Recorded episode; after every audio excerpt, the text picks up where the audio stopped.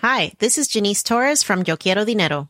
From a local business to a global corporation, partnering with Bank of America gives your operation access to exclusive digital tools, award winning insights, and business solutions so powerful you'll make every move matter. Visit bankofamerica.com slash banking for business to learn more. What would you like the power to do?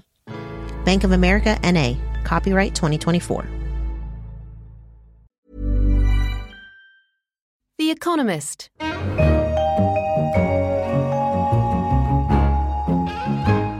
In London, this is The Economist, and you're listening to Babbage, a weekly conversation on science and technology. I'm Jason Palmer, science correspondent, and I'm talking today with Paul Markillie, our innovation editor, and Tim Cross, the other science correspondent, about hybrids in the sky and apps that scan for diseases. First, let's start with you, Paul. You're writing this week about hybrid and electric planes, but I have to say, I feel like I've heard this story a lot of times before. What's different about it this time around? Well, you've probably heard small ones. There's a number of solar powered electric aeroplanes. There's one flying around the world at the moment. There's also small electric aircraft, one crossed the channel recently, and that was built by Airbus, a big European aerospace manufacturer. And in fact, that is going into production, and you'll be able to buy one in 2017 and take your private pilot's license in it as a pilot training aircraft. But there's a bigger, longer horizon with this technology where aircraft designers who indeed look and have to a long way in the future because their products fly for a long time are looking at a world where we may well fly in electric airliners of small and big dimensions. Now, let's make a distinction, though. As you say, there's the, the solar powered kind. That's kind of a, a, very different beast. Certainly doesn't look like the kind of thing you'd put many people in.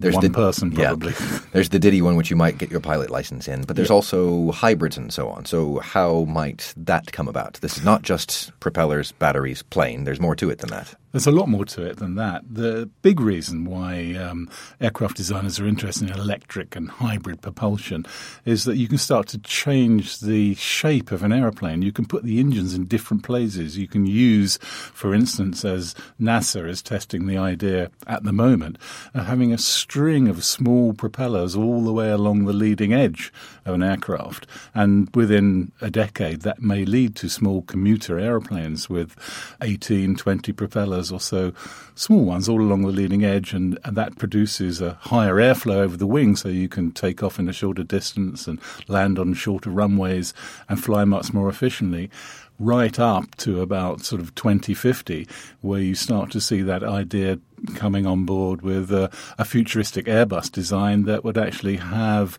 big fan engines uh, blended into the body that would also increase greatly the efficiency of that aircraft. And so we're getting away from the big Mahusive engine hung from beneath the wing and towards some sort of along the edge and so on, and even some that, that retract into the wing. I see, uh, I see in this piece here that the pictures with this are, are kind of, as you say, it, it, changes altogether the the whole conception of how these things can be built. Exactly, the aeroplanes will look different because you can start to put things in different places, but also possibly sound different and be very quiet because, like an electric car, you can start to design the vehicle from scratch in different ways. And uh, you know, electric motors are rather good. They're, they're relatively simple compared to a jet engine within mechanical terms, and they, they're highly reliable. They can be made lighter weight, and so they they're a, potentially a good thing to power a propeller or a fan jet on an aircraft. Can I just butt in with a, a stupid question? Bring bring us a stupid question, Tim. I have many. Um, so this particular one with hybrid cars and electric cars, obviously the problem at the moment is range, and the batteries aren't very good, and the energy density is not as high as it is with petrol. Isn't this a bit of a show-stopping problem for planes? You want something that packs loads of energy into a, a, pretty small space, and batteries aren't that at the moment. For big ones that might carry 20 to 50 to 100 people, yes, you would need better batteries. But, you know, if you're talking about something that's going to fly in 2050, it's quite possible that we will have a big battery breakthrough by then that would enable that. There's also another enabling technology that will be required to do this, which is superconductivity to reduce to zero the electrical resistance required in some of these systems so you can build lighter components.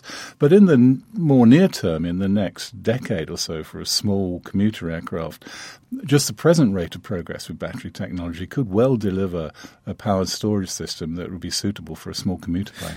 So, in a way, then, this is the same story, perhaps, that was around in 1973. I think it was the first battery powered flight. We're still waiting on some big changes to the technology, but as you say, that's for the airliners and so on. In the meantime, though, we have good reason to believe that we're going to start seeing these things on the, on the smaller and medium scale. On the small scale, certainly so. There are a number of manufacturers who will start making small, light aircraft that are electrically powered. The bigger stuff, well, that will be hybrid, and, and hybrid technologies are proving quite successful in cars as well. So you'd have a, a big airplane that may have one or two conventional jet engines, which will assist its takeoff and help power the battery when it's flying along. But in the cruise, when aircraft possibly don't need as much power, then the electric propulsion systems would suffice. And there's uh, even more analogy, I guess, with the hybrid recuperating energy stuff. These things can actually charge themselves also on landing, I see in the piece. So there's a lot of this that makes it just look like a flying version of the car thing that we've seen develop down the years. Uh, flying Toyota Prius, yeah. Brilliant. Well, we look forward to hearing more. Thanks for that. Now, moving to you, Tim, you've been working on a story about diabetic retinopathy. Let's start with what's that? Well, so as the name suggests, it's something that people who have diabetes often end up suffering from. So, diabetes is a problem where you can't adequately control your blood sugar. In the short term, you can sort of keep that at bay and in, in check with diet and exercise and so on. But diabetes is a chronic condition, there's no cure. You have it for a long time for life. And over the years, other things start to go wrong. And one of the most common is you get progressive damage to your retina. And over many, many years, you can end up losing some vision and even going blind altogether. And it's pretty common. So the, the best guess is about 80% of people who have diabetes for a decade will start to develop like at least some signs of this. And it can be treated if caught early? Yeah, so if, if you catch it early, you can drastically slow down the progression. The problem is early means really, really early, like before you can even see or notice any defects in your own vision. So the only way to get it identified is to have a doctor take a photograph of your retina and then look at it and look for these sort of very subtle signs of just the beginnings of the damage. And if you wait till problems with your own vision start to become obvious, it's probably a bit too late. But I know the kinds of stories you like, and the kinds of stories you like are the ones where somehow technology can help. So, how can technology change the way this is done? Big computers, artificial intelligence. So, we've written about this quite a bit recently. There's been a lot of progress recently in a specific kind of artificial intelligence called machine learning, and even more specifically in a particular kind of machine learning called deep learning. And this is the kind of thing, you know, lots of the big computing companies, Google, Facebook, and all the rest, are pouring money into this to try and serve people better ads and to try and do you know, image filtering and to try and do voice recognition, all that kind of thing. Um, a lot of the big sort of demonstrations of how good this is have been a little bit trivial. So the famous one that everyone remembers is a couple of years ago, Google strapped a computer to a chair and treated it to this sort of rather inhumane treatment of making it watch thousands and thousands of hours of YouTube videos on loop. And eventually the poor machine sort of just before before it broke down in tears, it developed the ability to spot some things that regularly turn up in YouTube videos. Cats. Like cats. Gotta exactly. be cats. Cats. Skateboarding cats, you know, smiling cats, cats falling off wardrobes, whatever. Um, no one had told it that cat was a category, which is what made this really interesting. It just saw this sort of collection, these small furry things. They were frequent enough. It decided they, you know, deserved a category of themselves. And so, if you like, you could say the computer taught itself to recognize what a cat looks like. And presumably, where we're going with this is that you can define, you can let these things define a new category, which is diabetic retinopathy. Is that the idea? Pretty much, yes, that's it. So, an outfit called the California Healthcare Foundation they're one of many, many people who are looking into using artificial intelligence to help with medical diagnosis because one of the things that deep learning is very good at is recognizing things in images. A lot of medical diagnosis, you're looking at, you know, CAT scans, MRI scans, X-rays, whatever, to try and spot something that's wrong.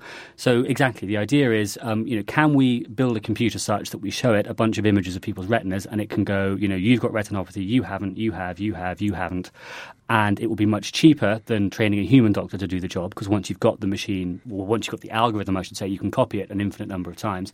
Uh, and also, crucially, it will be a lot faster. So this foundation then has a basement full of AI geeks, is that right? Uh, no, they don't. But luckily, these days you can crowdsource almost anything, and it turns out you can even crowdsource advanced artificial intelligence programs. So uh, there's a website out there called Kaggle, which I should say, uh, in the interest of full disclosure, was founded by a guy called Anthony Goldbloom, who used to be an intern uh, at The Economist. That is very, very full disclosure, Tim, but, but go on. Uh, it is. It makes me feel a little bad about the direction my life has taken, but still. Aw. But anyway, so on Kaggle, the idea is anyone can upload a challenge, an AI or a statistics challenge, and people from all over the world, so everyone from grad students to companies to professors, will will try and solve it for a cash prize, and that's exactly what they did in this case. So, the California Healthcare Foundation and the University of California, who work quite closely with them, they had a big trove of images of pictures of people's retinas, which is one of the things you need to train these programs. And getting hold of, of a, a good sort of training set like that is one of the difficult things. Sort of in analogy to the reams and reams of YouTube videos of cats. Exactly, yes, it's exactly the same thing. They were in the position, the lucky position of having one of these things. They uploaded it to the website and just sat back and let the users have at it. And then within five months, the result was an algorithm that was as good as a human doctor at deciding whether or not somebody had this disease. But is there a problem there? Because the, the medical community is highly regulated. Um, does this have to go through any testing or authorization? It does. I mean, th- that is one of the problems. They're highly regulated and also quite conservative for, I guess, pretty good reasons. So, yeah, ideally, w- what they would like to do is deploy this stuff in clinics all over California. And they, they specifically deal with people who, you know, can't afford the kind of private health insurance that you need in the US. And one of the big advantages from their point of view of getting a computer to do this is that you can get the diagnosis instantly. So people who are working, you know, low-paid jobs uh, from which it's kind of hard to take leave sometimes, they only need to come in once. It helps them stick to the treatment plan and so on. This is what they want to do. The problem, as you said, there's all these all these regulatory issues. So one of them is the same issue that you get with driverless cars, which is if a computer makes a wrong diagnosis and it has really catastrophic consequences. You know, if a human does that, the worst comes to the worst, you can take them to court, you can sue them if a computer does that, what's the sort of legal liability situation? You know, do you sue the doctor in whose surgery the computer was? Do you sue the makers of the program? You know, no this one. former intern. How about him? Yeah, well, yeah. I mean, no one really knows how, how, how any of this works. And then the, the second sort of related one is that the FDA, the Food and Drug Administration, which sort of regulates medical products in the US, they're only just now getting around to this whole question of, well, we should probably think about licensing software. And if we're going to license software, how do we do that? And it's obviously very different from licensing a drug or a piece of medical equipment. So we're at this slightly weird situation where the technology seems to work pretty well and it's being held up by sort of regulatory issues. I, I don't imagine they'll last. We'll probably see this turning up in clinics fairly soon, but not, alas, immediately. And this certainly won't be the last time we see this kind of development from AI, indeed from deep learning into clinical practice. Well, this is it. So people are really excited about deep learning because this idea of using computers to sort of diagnose and, and to interpret medical images, it's not that new. People have been kicking this around for a decade or more. The problem is the AI software hasn't really been up to it in the past. And the interesting thing about deep learning, if you talk to people who work in AI, it seems to be universally applicable. In the past, you'd have to tweak the algorithms a lot for every specific problem. Like deep learning, to an extent, you can throw lots of different problems at it, and it'll, with a big enough training set and in enough time, it'll learn to perform pretty well. So, yeah, there are all kinds of things you can do with this. There's all the other medical diagnostics. The guys at Kaggle have another interesting one where you. So, oceanographers apparently, when they're trying to figure out how healthy a stretch of ocean is. They take one of the ways you can do it is you take pictures from the air and you sort of categorize the like the color and you look for algal blooms in the sea and you try and work out how many single-celled organisms are in there. And it's sort of classic grad student work. It's a drudge, it's boring, it takes ages, but someone has to do it, right? And again, there's a competition up to try and get machines to do that, and they can do it thousands of times faster. You don't even need to give them coffee. And yeah, um, this this is this is this was always great. the promise, right? The the computer's taking the drudgery away, and perhaps ending that embarrassing question at the doctor of, "Hey doc, any idea what this is?" Thank you for that, Tim, um, and thanks, Paul. That, I'm afraid, is all we have time for this time around. You've been listening to Babbage. For more news on science and technology, go to economist.com. In London, this is The Economist.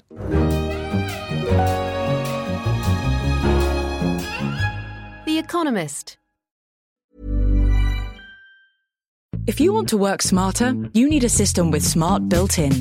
Workday has AI embedded into the core of the system to seamlessly support your workflow and deliver unprecedented adaptability. Workday, the finance and HR system for a changing world.